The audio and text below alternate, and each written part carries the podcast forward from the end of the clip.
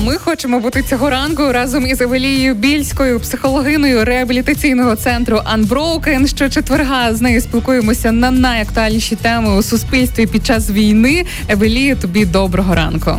Привіт. Доброго ранку. Як твій настрій, як твій ранок? Прекрасно, сьогодні така погода сонячна. Та сонце вже додає хоч трішки настрою у наше життя, а то, до речі, у місті Лева його вже досить давно не було. От вчора з'явилося. Так.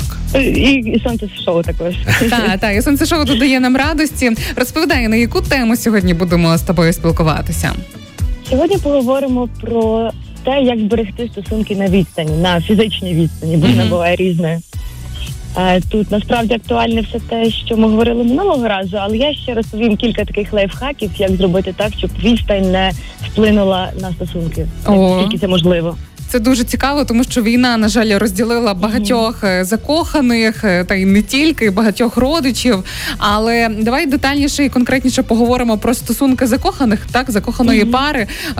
Війна розділяє, до прикладу, чоловіка на фронті, жінку ось тут в тилу. Як в таких випадках спілкуватися і підтримувати правильне, живе спілкування? Ще є чоловіки в тилу, жінки за кордоном, варіанти. Насправді, що робить нас близькими людьми, окрім емоційного контакту, це ж побут і рутина.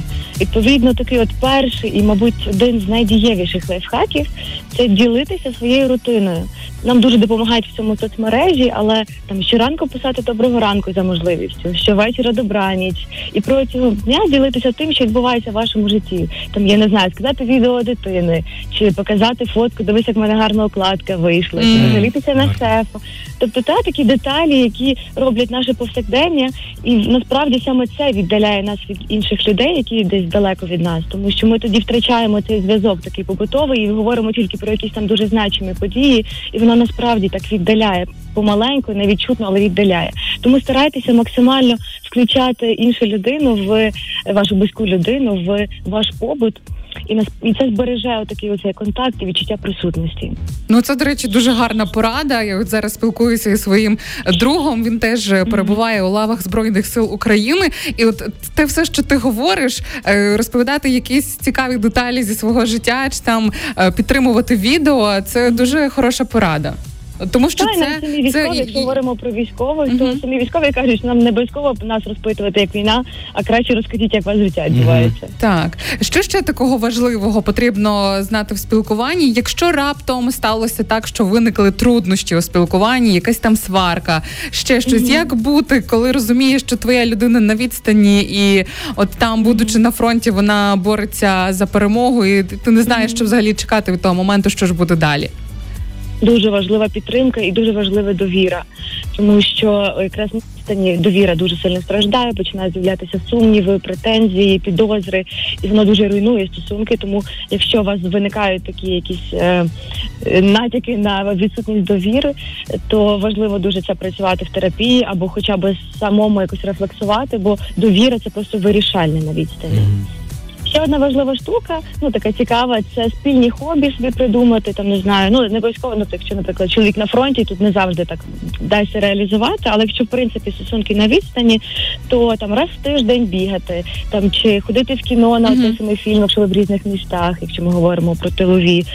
Тобто такі якісь придумати свою якусь фішку, що начебто ви окремо, але робите ще спільне, і це дуже зближає. Евелія, жінки чекають своїх чоловіків із фронту, деякі навпаки, так,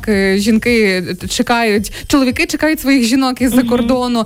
Як бути в таких випадках, коли ти вже чекаєш цієї зустрічі і хочеш ніби і запитати, коли зможе відбутися ця зустріч, а з іншого боку розумієш, що це дуже важко і складно, і не знаєш, коли на це чекати? Планування візитів теж дуже важливо, коли ми визначили якісь конкретні дати, хоч наскільки це можливо. І придумувати, яким чином можна пересікатися, бо все-таки це те, що ми чекаємо, те, на що об'єднує, якісь такі спільні плани, вони дуже класні. І ще один прикольна штука – це віртуальні свята. От в мене був знайомий, якого були родичі за кордоном, він накривав на стіл на свята, включав скайп, його родичі так само робили з іншого боку, і так було відчуття, начебто вони за одним столом сидять, і це дуже зворушливо. Я знаю, деякі військові також так роблять, коли в них є можливість, так начебто просто зранку пити каву разом з своєю дружиною, хоч і якось по відеоформату, але є відчуття присутності, і це дуже зближає, і на якийсь момент просто видаляє цей момент віддаленості фізичної. Ну, якщо підсумувати, то все одно дуже багато дії, тобто це ми все одно дбаємо про, ми самі створюємо ці наші ритуальчики разом, нашу таку рутину. Це інколи дуже складно робити, але закликаємо вас знаходити ці моменти, бо дійсно цей зв'язок дуже важливий. Тим паче, що попереду Різдво, Новий рік, і треба берегти один одного і пам'ятати один про одного. Так, тобто докладаємо зусилля заради наших стосунків і нашого спільного майбутнього.